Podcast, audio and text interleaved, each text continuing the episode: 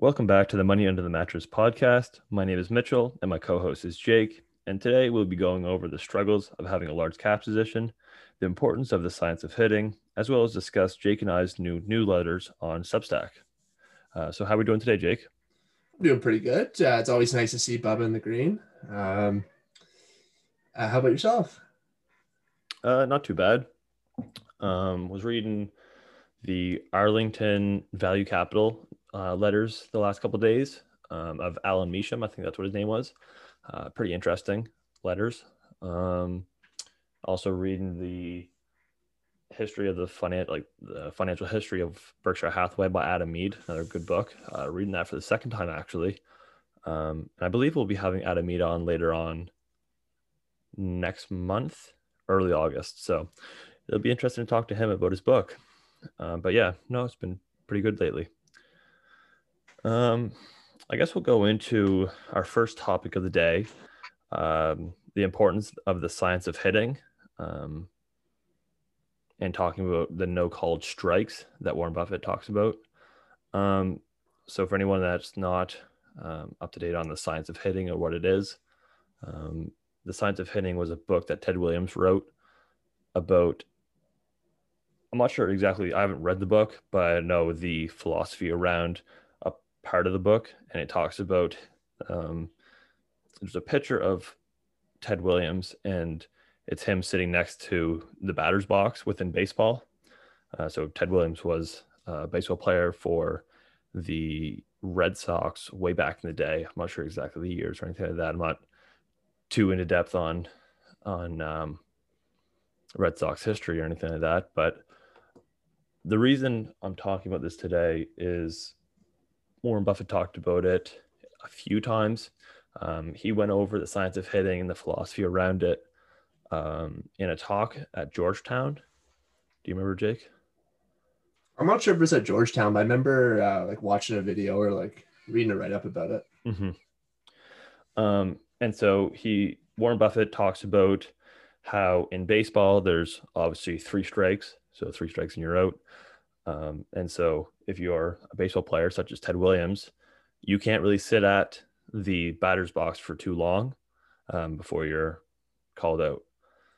Um, in investing, there's no so called strikes. Uh, so you can sit at the batter's box on investing and let Mr. Market um, throw pitch after pitch. Um, and you can sit there as long as you want, which is probably one of the biggest advantages to investing over any other type of uh, profession, in my opinion. When you say Jake, yeah, I'd have to say it's just um, being able to actually sit there is another thing. Right? Yeah, exactly. And so, I mean, I've seen many times, and I'm guessing you have too, Jake. Is a lot of investors will sit at this um, so-called batter's box um, within our analogy and they're not patient enough and so they'll start swinging at um, you know things that are kind of in the dirt where or another opinions or another thought is out of their circle of competence. Um, but going back to the whole batter's box of ted williams it's 77 dots. Um, so if you guys have ever watched baseball you might have seen a little like uh, square next to the batter. Um, if you're watching on TV. If it's live, then it's obviously not going to be there. Um, and so there's 77 dots. Each is the size of a baseball, and it has Ted Williams sitting next to it. You can look it up on Google. Just look up uh, the science of hitting batter's box pitcher. Or Ted Williams 400. Yeah. Um, so Ted Williams kind of printed out where if the pitcher would throw straight down the middle, what's the percentage that he'll hit? So he had a 400 so it means that he had a 40% chance that he was going to hit compared to, you know, if you went down bottom right on the box, then he's got a 25% chance of hitting. Um, and so if you're a pitcher, obviously you want to be throwing down bottom right. Back to our analogy with investing, Warren Buffett, Charlie Munger, Mohnish Pabrai, they'll sit there patiently in the batter's box and let pitch after pitch go by some of them are straight down the middle and they miss them and they're all right with that. They, they can let it float by. Um, a lot of them will be in the dirt. They still don't swing. only when a lot of aspects line up. Obviously, it's in their circle of competence. It's a great price, uh, quality management. You know, anything that you'd be interested in for an investment. Once that crosses the plate, then then they hit.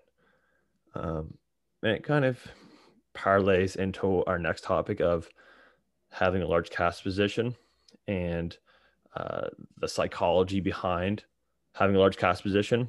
So, for me personally, I have a cash position of 35% right now, which is fairly high. Um, I like to have it around probably 15 um, as I'm getting new income coming in into the portfolio from outside sources.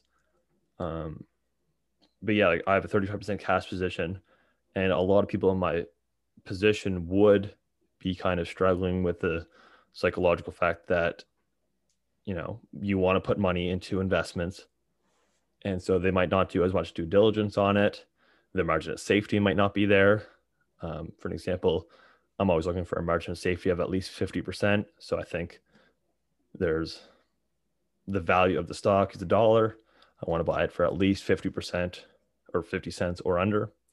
Um, a lot of people might be uh, impatient and see the stock worth a dollar and it's only selling for 80 or 90 cents. And they're like you know what? I'll put a little bit of money into it because um, i don't want to sit here with a bunch of cash and have maybe a greater risk of underperforming. Would you say jake? Uh yeah I, i'd say like um huge cash positions put a lot of pressure on investors. Mm-hmm. and uh we're lucky right now that um, we get to start off and we don't really have much pressure. Um, it's not like we're running a fund or anything where we have outside uh, investors that we have to report to. Mm-hmm. Although I don't think that would change at least how I would do things. Um, it wouldn't affect me very much, mm-hmm. but um, it, it, definitely does. Um, or at least I've heard other fund managers talk about how there is pressure. And that's kind of the reason why Warren decided to uh, turn into a company rather than just a partnership. So you didn't have to worry about withdrawals from investors. True. I mean, they can sell out of his stock, but then that means that he's just going to buy more of it. so it, he almost yeah. it goes down in price, right? Um, exactly. But yeah, like, you know, if you went to a Red Sox game, let's say, and, uh, you know, I think Jackie Bradley Jr. still plays for the Red Sox. And if he sat at the plate, let's say, and there was a so-so pitcher that was throwing him really good, good strike right down the middle, uh, right where he wants it, and he didn't swing. After after a couple balls that go by him, there's going to be a couple hecklers in the stand saying, "Swing, you bum, swing." Um, and so when you run a big fund like that uh, and investing, you're going to have similar hecklers. You know, let's say if you're an investor like you know Bill Miller, let's say, right? If Bill Miller underperformed for a couple years, um, maybe said that he didn't like, you know, what are the big things that have gone on? Like if he didn't like Google, Facebook, Apple, and he was kind of not really swinging on anything, then after a couple years, then his investors will sell out. Um, and back to our analogy, in other words, saying swing you bum, um, based on the fact that you underperformed um, you didn't understand great businesses when they came across your plate. Um, you know, there's, there's a multitude of different things that someone would would sell out of a fund or be kind of aggravated with their fund manager. And that's where the competitive advantage comes for me and Jake or any other personal investor. And they don't have anybody behind them saying swing, swing, swing. It's only themselves that are the ones that are saying, I should be swinging, I should be swinging. And as long as you can get over that kind of hump, um, then I think that's where it makes the good investors from the bad ones. I, and I'd like to add something onto that. Um, so when you think of like averages, so when they talk about like the 400 batting average, mm-hmm investing, um, I've heard other investors talk about averages, batting averages on uh, stocks that they invest in. And I, I got thinking, I was like, um, you could either be a low hitting percentage investor, but when you do hit one, you nail it out of the park. or you could be a person who has a high batting average and you're consistently trucking along at a half decent return. Mm-hmm. And um, I was just thinking, like, when you win, I, guess you want to like what we're looking for is some asymmetry, right? So when we hit big, we want some of the we basically want to find an investment that has very very low downside and a lot of upside. And I find that when you wait for a great pitch to come across a plate, you tend to be able to find more asymmetry within those pitches. Where if you're swinging at everything, you're kind of your your your downside could be muted or even your upside's muted because you're just swinging at everything you're not waiting for a good asymmetry bet to come along with the plate. So.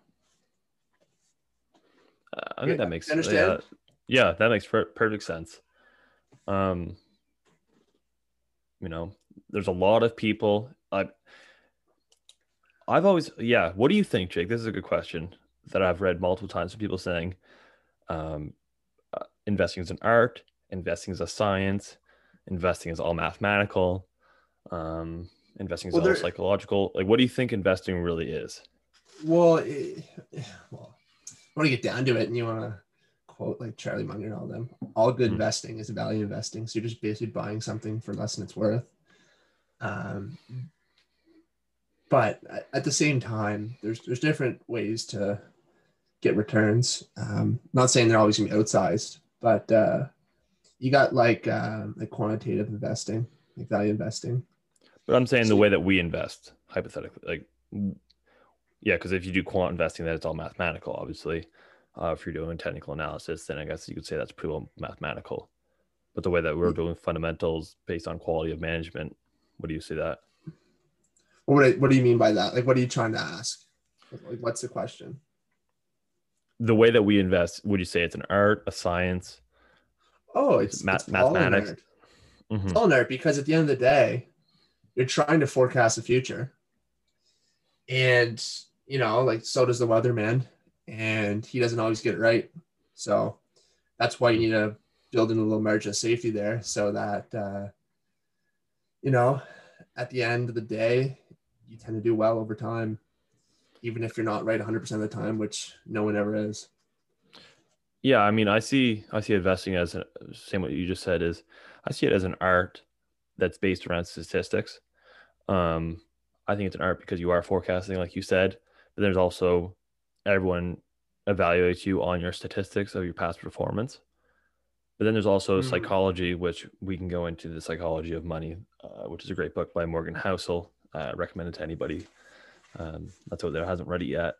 Um, but this is where the psychology comes in, or the psychology psychological aspect comes into investing is the patience part of it and sitting on your hands um, and doing nothing for months or possibly years or even a decade um, for some investors. It's it's got to be eating up people's minds sometimes when you know who's somebody that hasn't made a big bet in a while, like let's say before Charlie Munger uh, invested in Bubba, he was oh. sitting on his hands for. But that wouldn't have hurt 10 him, years. I don't think that wouldn't hurt no. him though mentally. No, exactly. But I'm saying that comes back to the good investors from the bad investors, and it's all a psychology, like psychological game. Of... But at the same time, there's been lots of people in between that have made some really, really good investments. And you know what? Charlie Munger probably could have made some really, really good investments, but could have, yeah. No, exactly. It seems like he wants to go for the more like really in a sweet spot type of investments. And you know what? I, I know like Warren Buffett, they say like he has like a bunch of cash.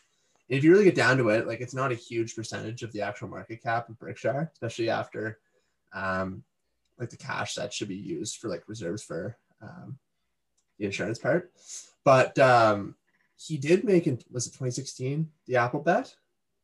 That was a pretty yep. big. That was a pretty big bet that he made, and he absolutely hit a home run. Mm-hmm. It's been like 40 percent a year since. So like I don't know. Like people say like, oh Warren just you know he lost it, but like that Apple bet was pretty impressive to me. Yeah, no, for sure.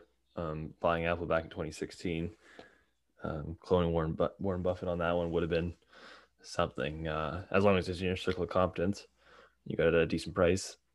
Um, yeah, no, that would have been unreal. Um, but do you find? I mean, I could probably answer this for you, but do you find that you ever get chewed up um, sitting at the batter's box and letting pitch by pitch go by? So, you know, whether it's um, RH, you let our like we we watched uh, Restoration Hardware go by. Well, I mean, we watched Tesla go by. Um, we watched Google go by. What are some big ones that we let go by? We've we've let a lot go by. We let Lowe's go by. Lowe's, yeah, Lowe's was a big one that we let go by. Um, I mean, some people so would say many. Costco at 300 was was a pitch that we let go by. Um, Amazon, you know, a lot of people let a lot of things go by I based think, on based on of competence as well as price. But yeah, you go. I've let like three stocks go by this week. Yep. Like like like I let them go by all the time. and It just doesn't bother me because I knew I really didn't know anything about it. Like like everyone has like a surface knowledge of you know like a company, but if I don't like know it like enough, I, I never feel comfortable. Like I just I don't. Mm. And, I, and I, it doesn't bother me. Like if I didn't really know it, and the other person that you know I've kind of seen the idea from knew it, good for them, right? So, like you see, like these FinTwit, like someone's like, oh, like they'll like do a little quick rundown of like a, a stock they're investing in, mm-hmm. and like from what they've said, obviously it's compelling because if they're going to invest into that company, they're not going to go on to Twitter and say, I'm about to invest in a bad company for these reasons. They're going to put the very best reasons why you should invest in that company as well. And don't get me wrong, there's a lot of people that put out really, really good stuff on companies. I'm not talking yeah. about the majority of Twitter. I'm saying every once in a while you'll have one come along and you'll be like, wow, this is really, really good. And then you do a little bit of digging and you come by and you're like, uh, the stuff that he said that like wasn't, you know, doesn't line up. But then again, there's either a couple, right?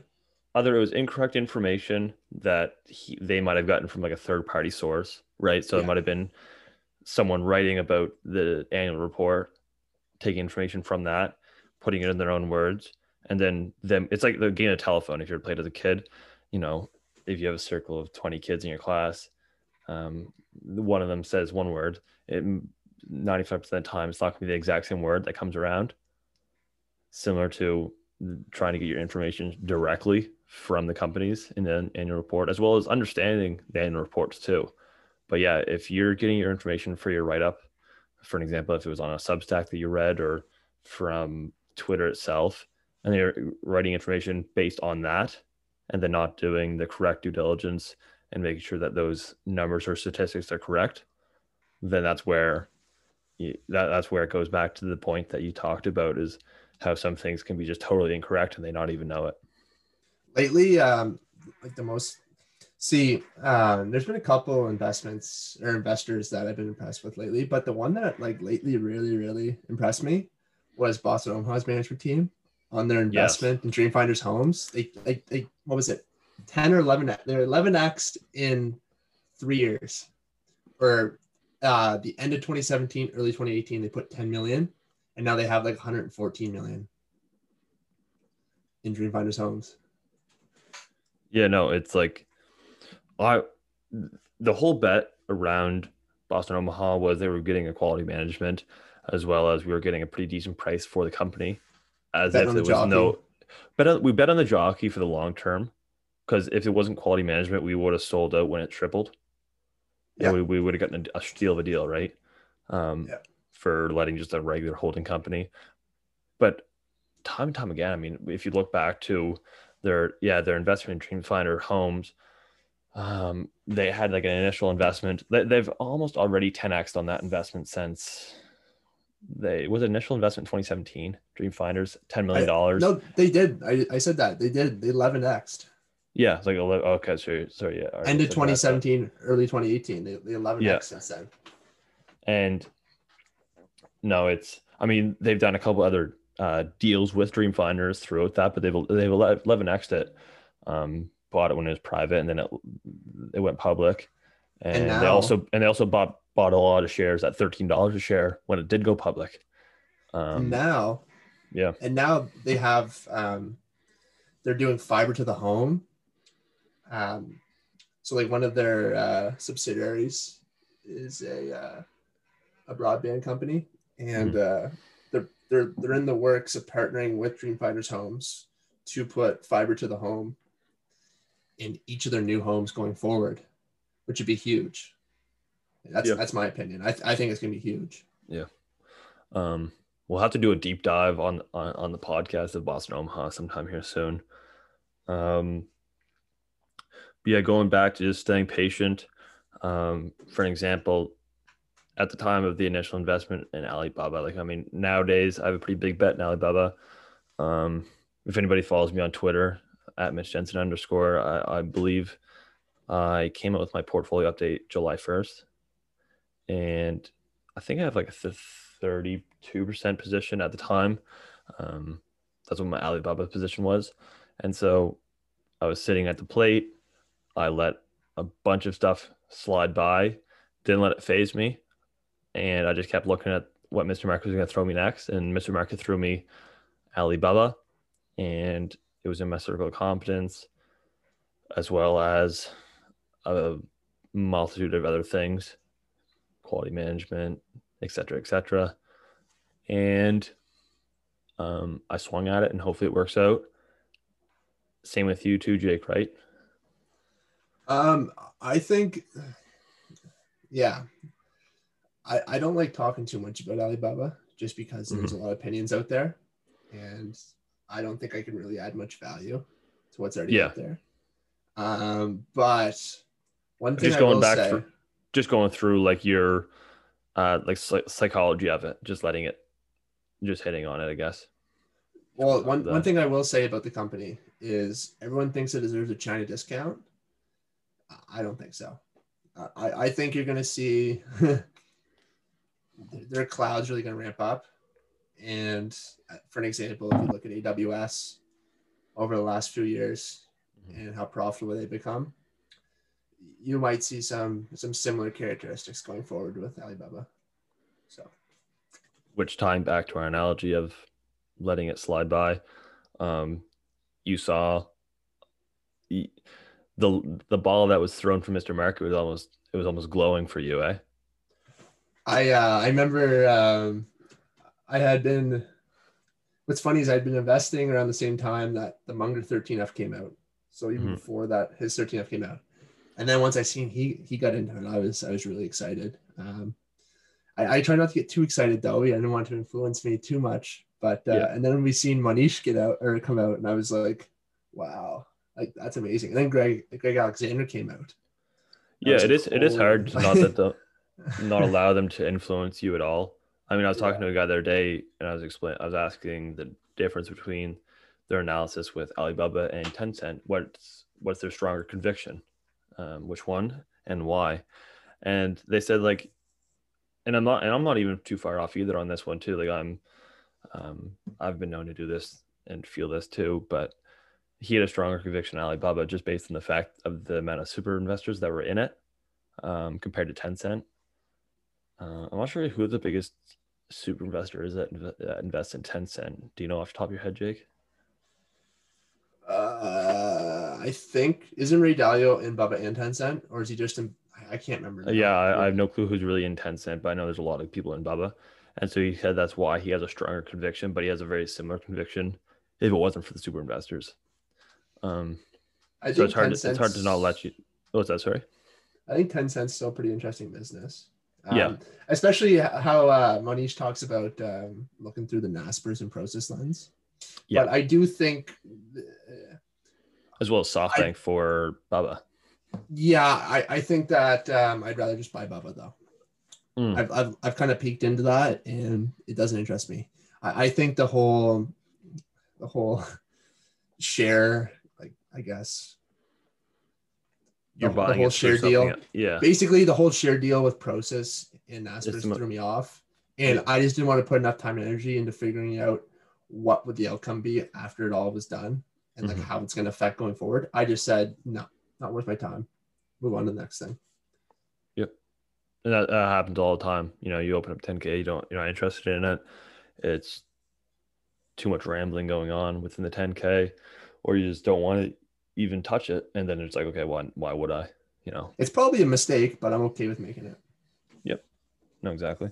And it just goes back to the analogy that i keep on hitting home is just letting the Tencent or at least maybe not the Tencent but at least the at least the soft the SoftBank let that ball just slide right by that and it's probably straight down the middle for me.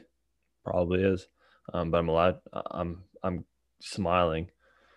Um, i hope everyone that's invested in Tencent or at least softbank sorry um, not Tencent uh, softbank um, you know does great on the investment but just not something i'm too interested in right now. Um,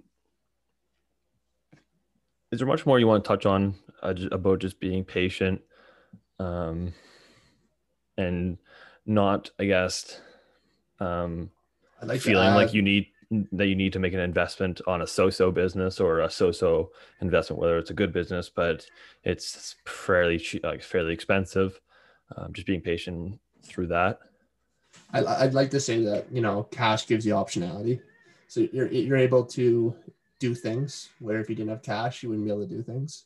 Um, I- I don't think you should have like a crazy amount of cash uh, because cash drag is real.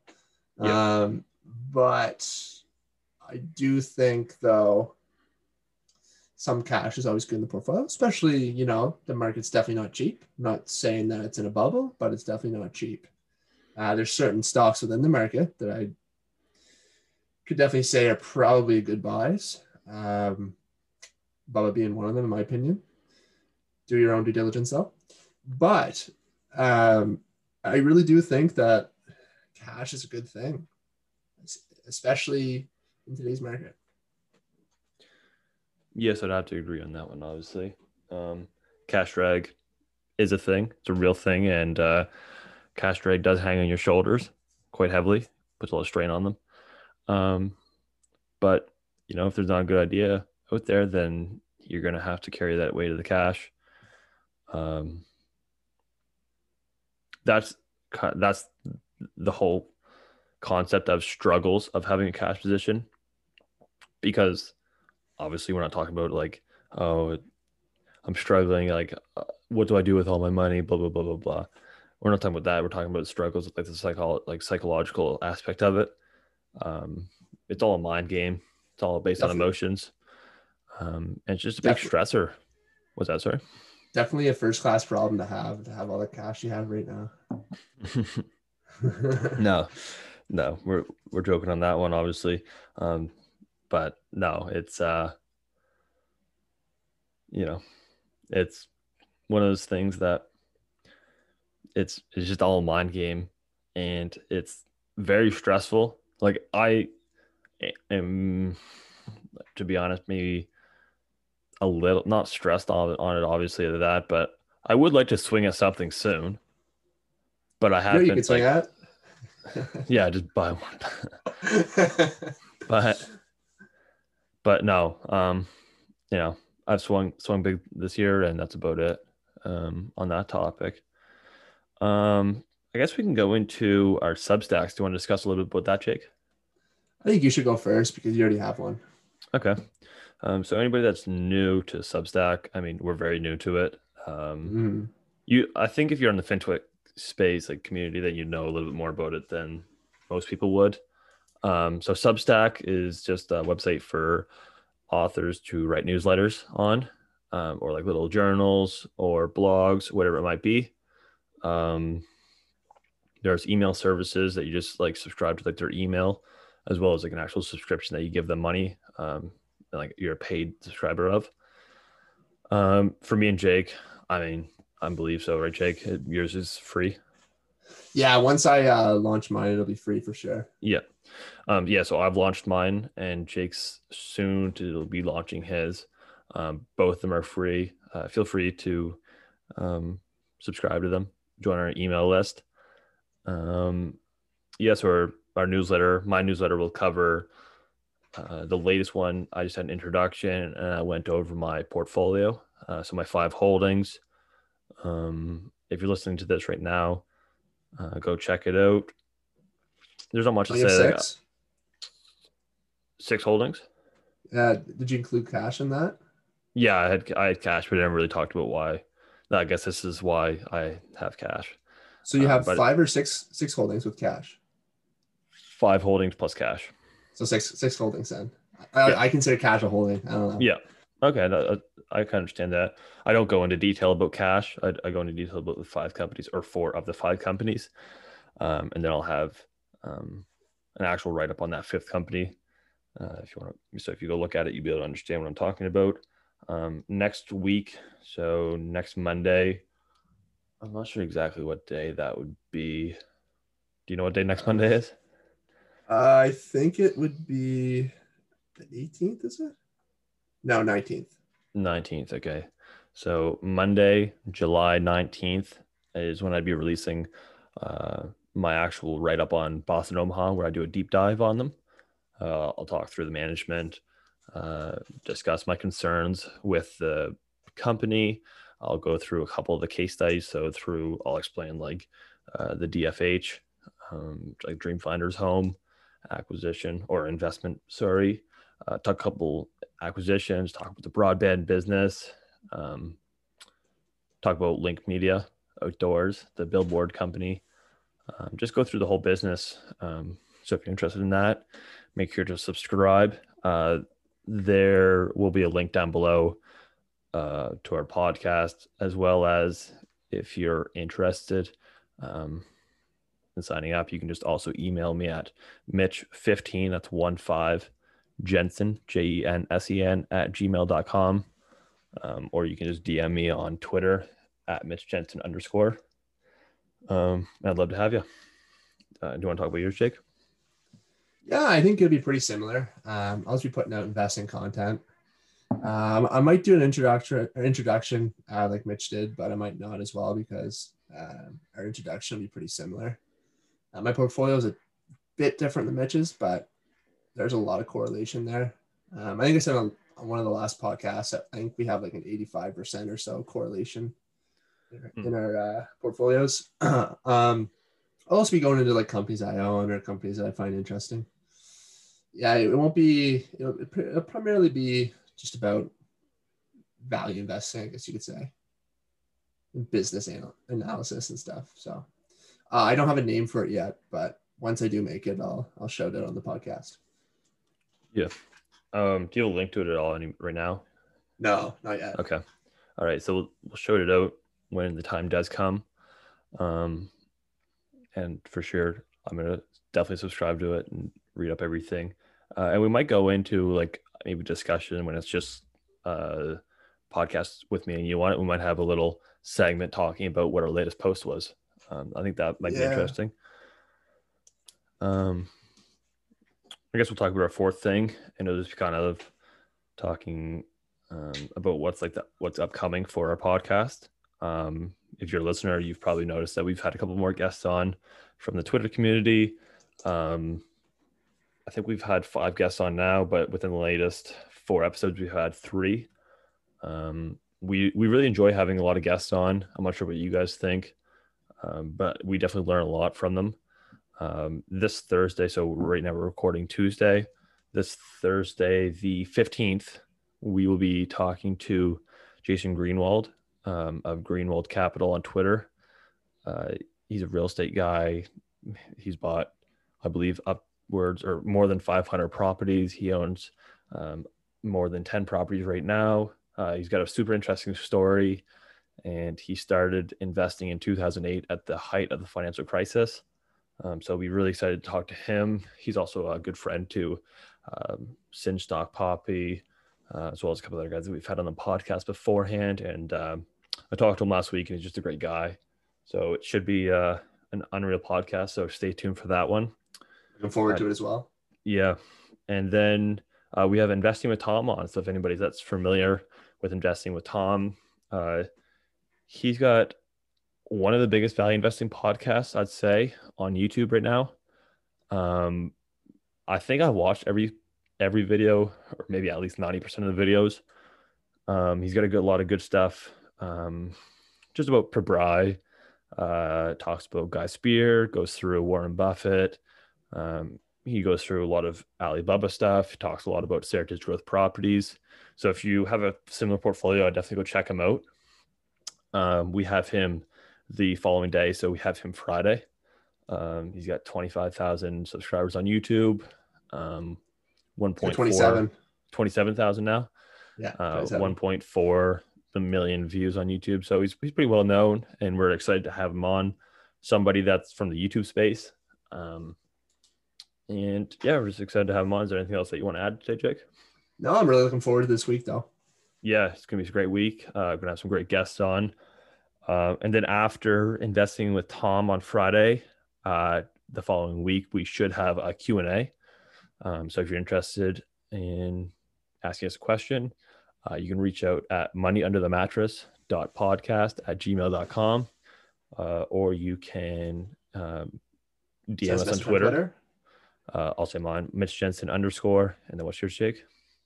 I believe it is. I just want to make sure it's correct. Um, at Invest Condensely.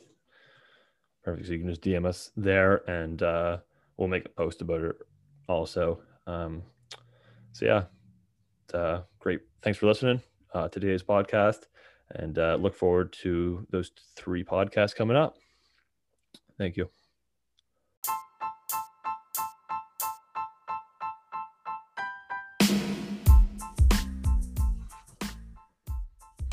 Thank you for listening to this episode of Money Under the Mattress. If you have any questions about this episode, you can email us at moneyunderthemattress.podcast at gmail.com. Everything discussed in this podcast is our opinion and should not be used as investment advice. This podcast is for your entertainment and education purposes only, and we hope that you enjoyed it.